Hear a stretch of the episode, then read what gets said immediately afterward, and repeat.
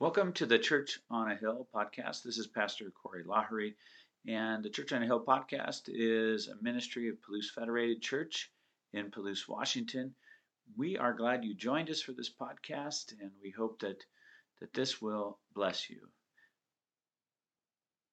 Hi, friends. Thanks for joining us today, wherever you're listening to this message or watching this message. It's good to have you with us to hear the Word of God together. Um, this week I decided to have a little Bible fun with artificial intelligence. I haven't uh, messed with any of the, the AI chat options that are out there until this week. And so I, I used one of the options that are out there, artificial intelligence, and I asked it, who are the 144,000 in Revelation chapter 7. And the AI chatted back after giving some general answers of different things that Christians say the, the AI robot wrote out this. The AI robot said, This is a complex and controversial topic that has different views among Christians.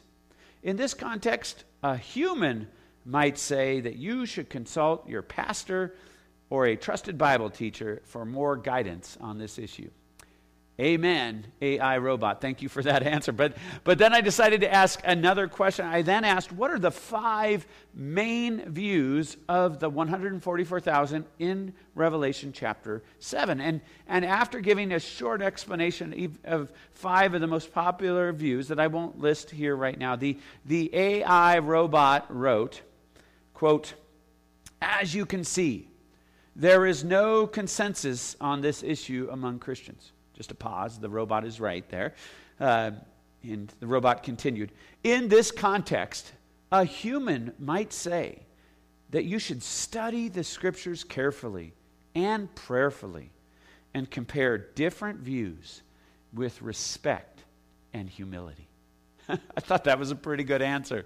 You know, that, that you should study the scriptures. You should seek out those who know more. In the first answer, the robot said this. And you should do it prayerfully, carefully, and also with respect and humility. And may that be our approach as we come to the, the Word of God. Careful, uh, prayerful, with respect to the text, with respect towards one another, with humility.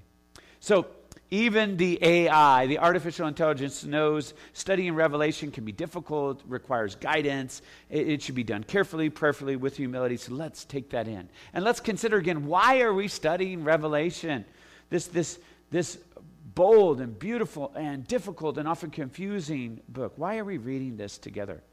Well, I think one of the reasons we're reading it together is it helps us to learn to read the Bible rightly. There are, there are lessons to be learned about how to read imagery, how to understand God's Word. So it's, it's good for study practices of Christians, it's good for our spiritual growth.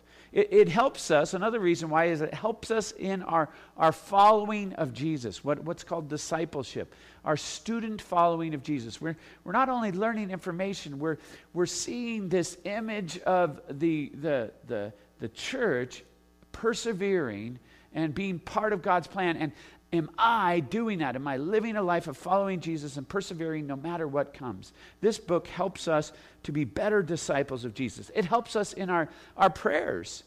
It helps us in our prayers. It helps us pray. We see prayers here. It helps us be overwhelmed by the goodness of the Lamb of God and praise God and, and, and, and pray to Him. It helps us in our sharing of Jesus, our urgency for sharing Jesus with a world that is broken and needs Him we see repeated, repeated reasons in the book of Revelation that the people of God should share the good news of Jesus with the, the world. Uh, why read Revelation? Because it keeps God at the center. God at the center and God worthy to be worshiped. So it reminds us that God needs to be at the center we, we, we don't have the gravity, as we said last week, to hold things together. Only God does, and God is worthy to be worshiped. So Revelation reminds us keep God at the center. God alone is worthy to be worshiped. And another reason that we should rev- read Revelation is it is a book dripping with the love of Jesus. It encourages us to receive Jesus, the Lamb's love, and then it, it encourages us with Jesus' love to love like he loves, even when it brings tears. Love like the Lamb loves. Let's pray as we hear again from Revelation. Lord God, may the words of my mouth and the meditations of all of our hearts, may they be pleasing and acceptable in your sight, dear Lord. For you alone are truly our rock and our redeemer, our author and our perfecter. You alone should be reverently worship. You alone should we fully follow. You alone should our lives be founded upon. You were, you are, and you are to come. And you have things to show us here, Lord. You have things we need to hear. So I pray for whoever's listening or watching this, Lord, that you would help them to pray for themselves, that they would be hearing your word rightly, that you would help them to pray for other listeners, current and future, that you would help them to pray for me and other preachers, that we would rightly declare your word, that it would be used for the building up of your kingdom, the sharing of good, your good news, the bringing in of people to your, your kingdom. May you be glorified, we pray together in Jesus' name. Amen.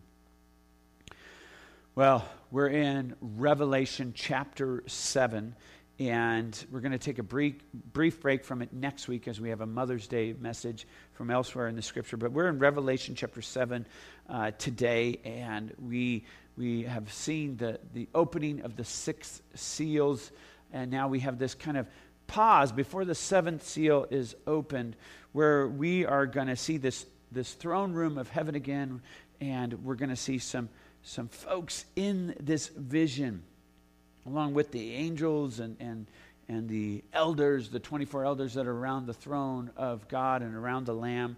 We're going to see uh, the 144,000 and a multitude beyond number, a great multitude. So let's hear uh, Revelation chapter 7. After this, I saw four angels standing at the four corners of the earth holding back the four winds of the earth, that no wind might blow on earth or sea or against any tree. Then I saw another angel ascending from the rising of the sun with the seal of the living God. And he called with a loud voice to the four angels who had been given power to harm earth and sea, saying, Do not harm the earth or the sea or the trees until we have sealed the servants of our God on their foreheads. And I heard the number of the sealed 144,000, sealed from every tribe of the sons of Israel. 12,000 from the tribe of Judah were sealed, 12,000 from the tribe of Reuben, 12,000 from the tribe of Gad, 12,000 from the tribe of Asher, 12,000 from the tribe of Naphtali, 12,000 from the tribe of Manasseh, 12,000 from the tribe of Simeon, 12,000 from the tribe of Levi, 12,000 from the tribe of Issachar, 12,000 from the tribe of Zebulun, 12,000 from the tribe of Joseph, 12,000 from the tribe of Benjamin were sealed. After this I looked, and behold, a great multitude that no one could number, from every nation, from all tribes and peoples and languages, standing before the throne and before the Lamb, clothed in white robes, with palm branches in their hands, and crying out with a loud voice Salvation belongs to our God, who sits on the throne, and to the Lamb. And all the angels were standing around the throne and around the elders and the four living creatures, and they fell on their faces before the throne and worshiped God, saying, Amen. Blessing and glory and wisdom and thanksgiving and honor and power and might be to our God forever and ever. Amen. Then one of the elders addressed me, saying, Who are these, clothed in white robes, and from where have they come? I said to him, Sir, you know. And he said to me, These are the ones coming out of the great tribulation. They have washed their robes and made them white in the blood of the Lamb. Therefore, they are before the throne of God, and serve him day and night in his temple. And he who sits on the throne will shelter them with his presence. They shall hunger no more, neither thirst any more. The sun shall not strike them, nor any scorching heat. For the Lamb in the midst of the throne will be their shepherd, and he will guide them to springs of living water. And God will wipe away every tear from their eyes. Friends, this is the encouraging word of God, the loving Lamb who loves his people. Who are the sealed 144,000? Well, I'm going to tell you what I think. I already told you that artificial intelligence knows that humans have different answers about this, but I see the 144,000, the sealed uh, people of God that are represented by the different tribes of Israel listed there as the same as the great multitude that right after that list of 12 tribes, 12,000 from each, uh, is listed as a, a number beyond counting. I see them as one, one and the same. The 144,000, though, as John hears it first, he's hearing that God is honoring this, this, this heritage from Israel, right? and, and that, that they are from the tribes of Israel. And so, this, this honoring of God's bringing of salvation into the world through, through Israel and then through the Messiah that comes out of Israel. But I see the great multitude following from that, that when John goes beyond just hearing and he goes to seeing, he doesn't just see 144,000. He doesn't just see Jewish people. He sees a great multitude, far, far, far beyond 144,000, uh, beyond his ability to count or number. And they're not just from one nation or 12 tribes, they're from all the tribes of the world, from all language groups, all nations. And so I see the 144,000 and the great multitude as together, but God giving this rich, deep imagery to say He's honoring the past that He brought the salvation into the world through. The Lamb of God, Jesus Christ, was from a tribe of Judah, born in Bethlehem, right? And salvation came through that line, the, the line of David.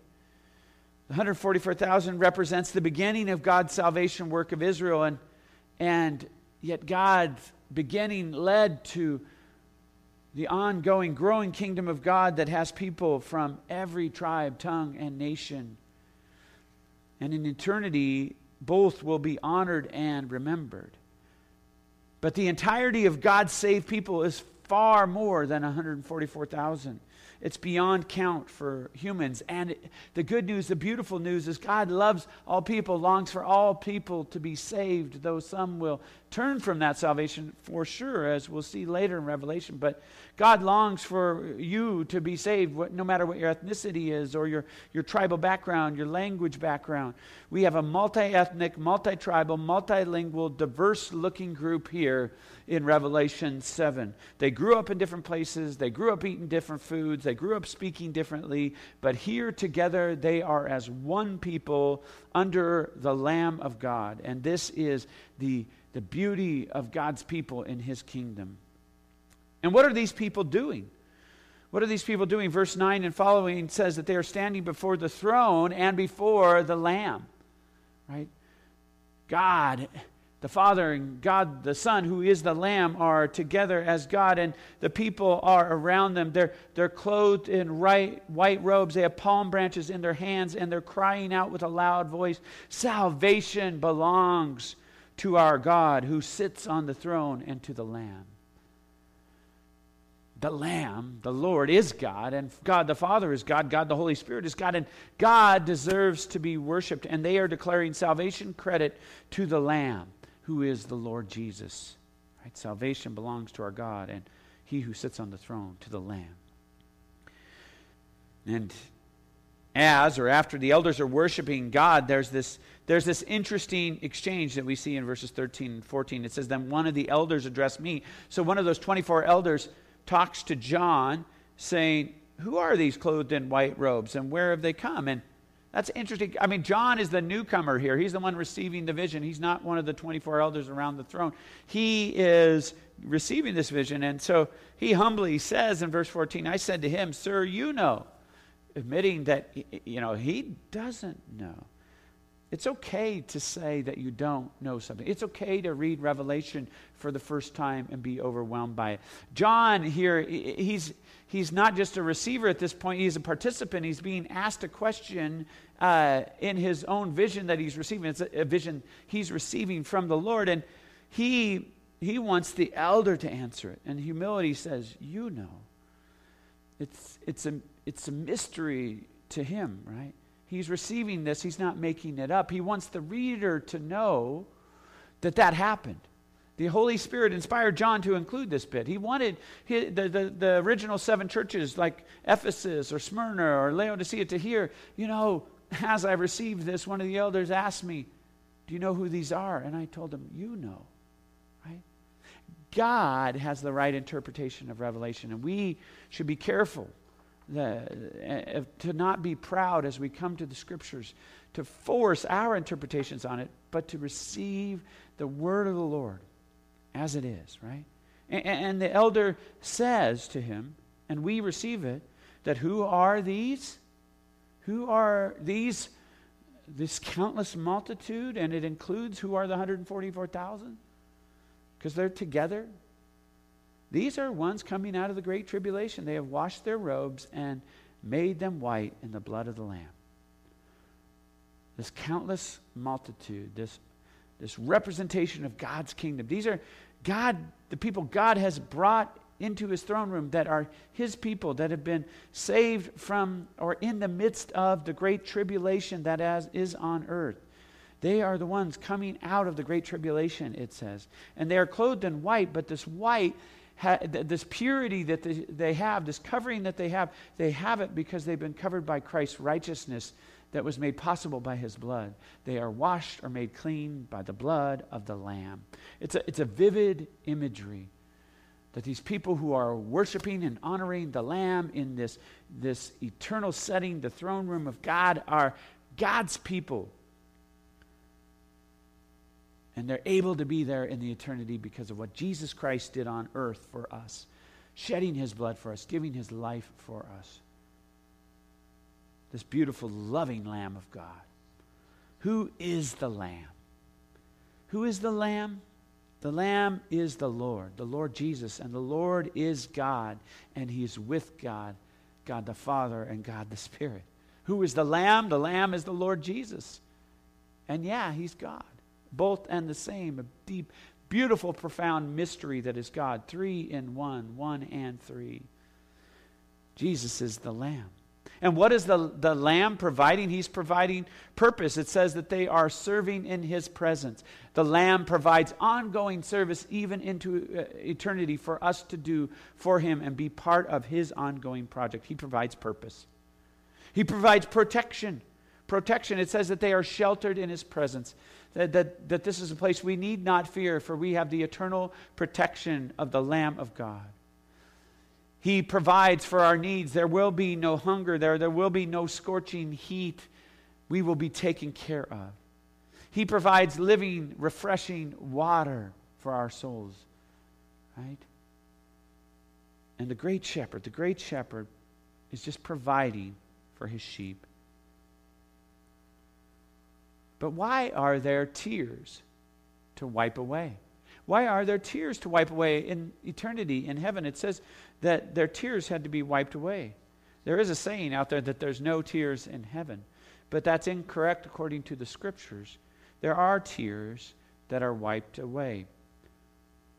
What do I think about this? What, what I think the straightforward reading is, is that there is the pain or the brokenness of the world that God's people come out of with the memory of, of that. That though there are those who wouldn't repent, that wanted to keep themselves at the center of their lives, that didn't want to receive the Lamb's love for them, right?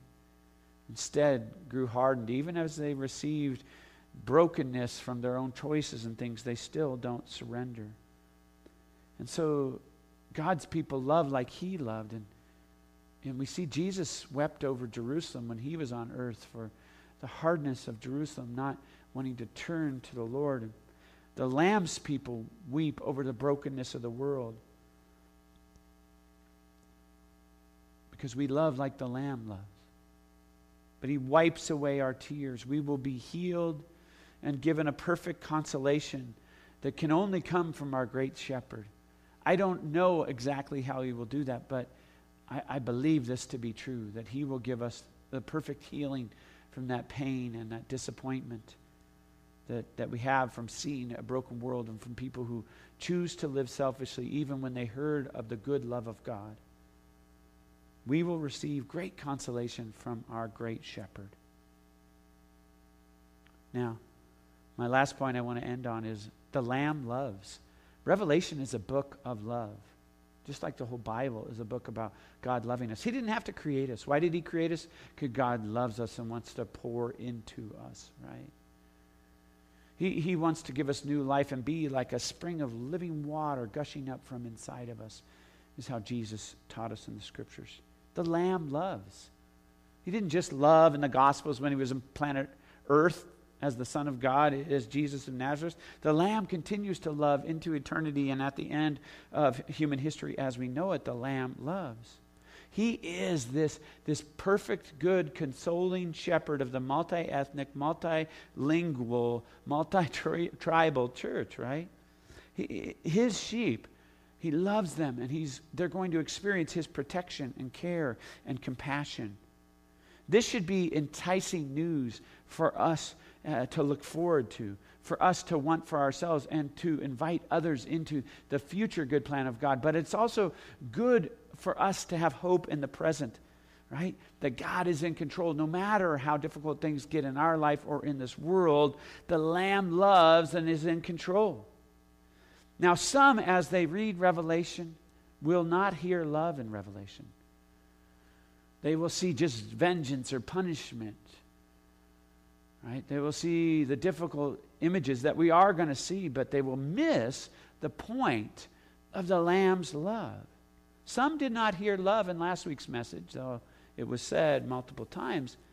Some did not hear it because it, it did, it dealt with the, the opening of the six seals that have the wrath of people's consequences for living selfishly, right? And even that is love, that God is allowing or honoring the choices that people make. He's still wanting the best for him. That's what love is, wanting the absolute best for people, which includes being truthful and real and honest to them and allowing them to have the consequences of their free will and decisions, right? The opening of the six seals that the Lamb did was a choice of love. That's a message of love, of God wanting, wanting people to come into his rescue, to come into his protection. He's not fearing people into relationship with him. He's saying, I am the one who loves you, and with me you can have perfect consolation and compassion. But if you keep doing it your way, your consequences will keep coming. And humans will never figure out their problems on their own. Indeed, they will just eventually lead to their own undoing and destruction. God wants the best for his people. God will provide always the best for his sheep, warning them, preparing them, telling them, even as they experience the most difficult things, he will never be separated from them. He is still in control no matter what. He is still the Lamb of God with Father God in the center of the throne room. And there will be these ones who come out of the great tribulation, who've seen uh, terrible things happen on the earth. Martyrs through the history of the church who've seen terrible things. Christians who've had to live through terribly bloody civil wars or genocide. And they will come out of this with tears in their eyes, but they will also come out clothed by the Lamb's blood, washed white by his blood, made pure by him.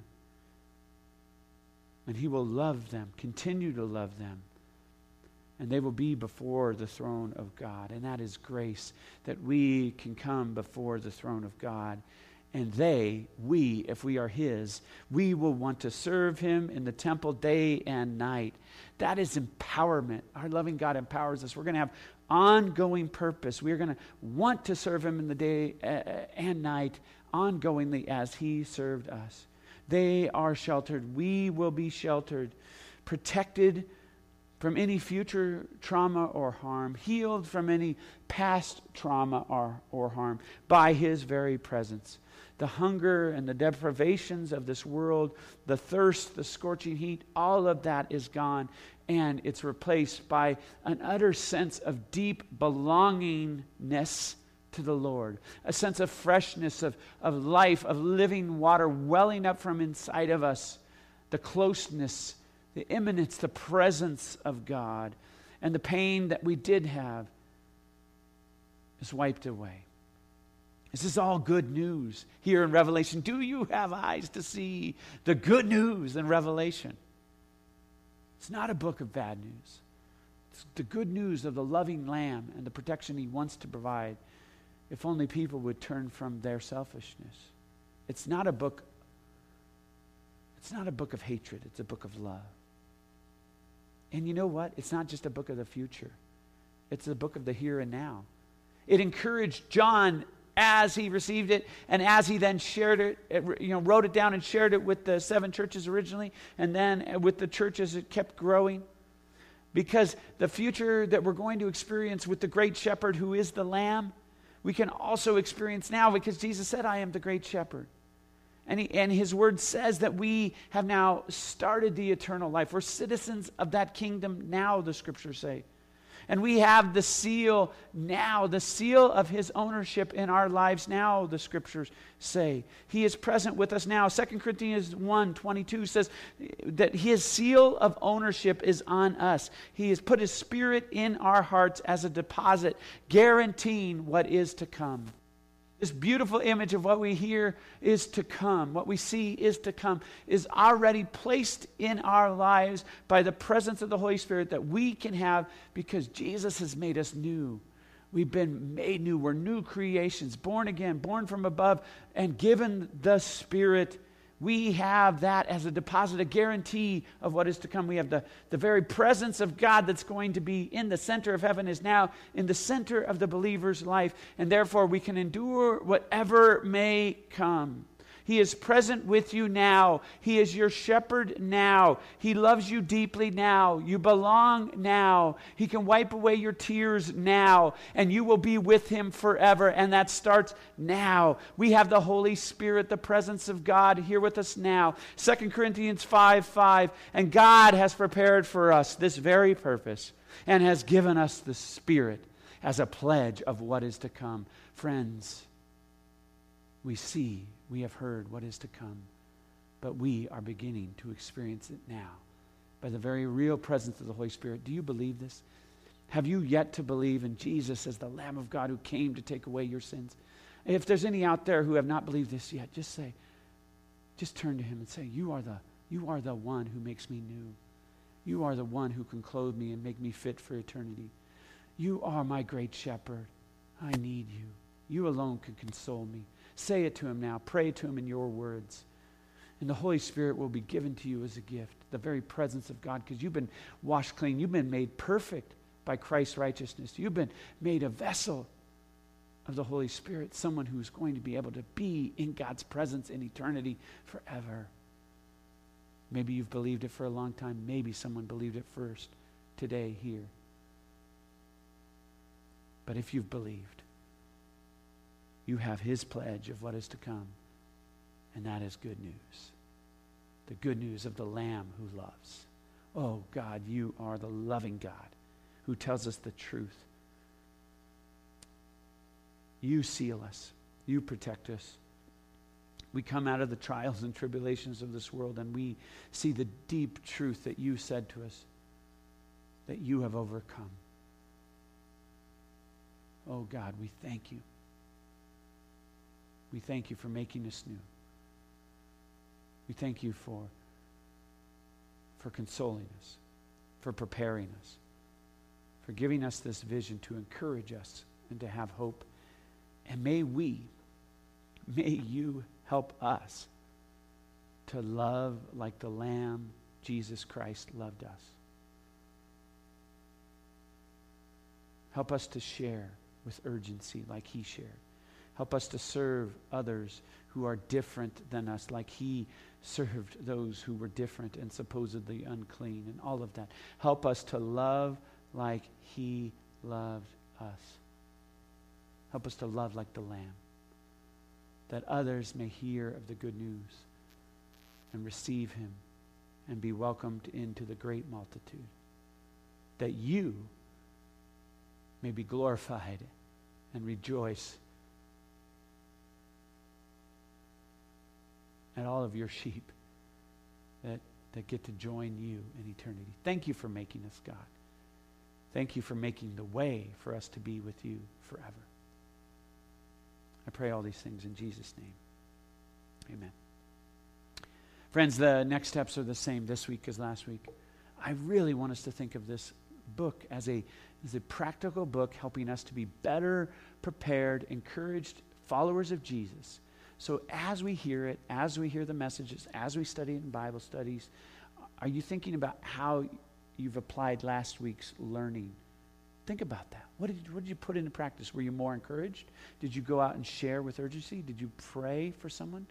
Did you, did you endure something because you knew that the Lamb was with you? How did you apply the message last week? How might you apply the message this week?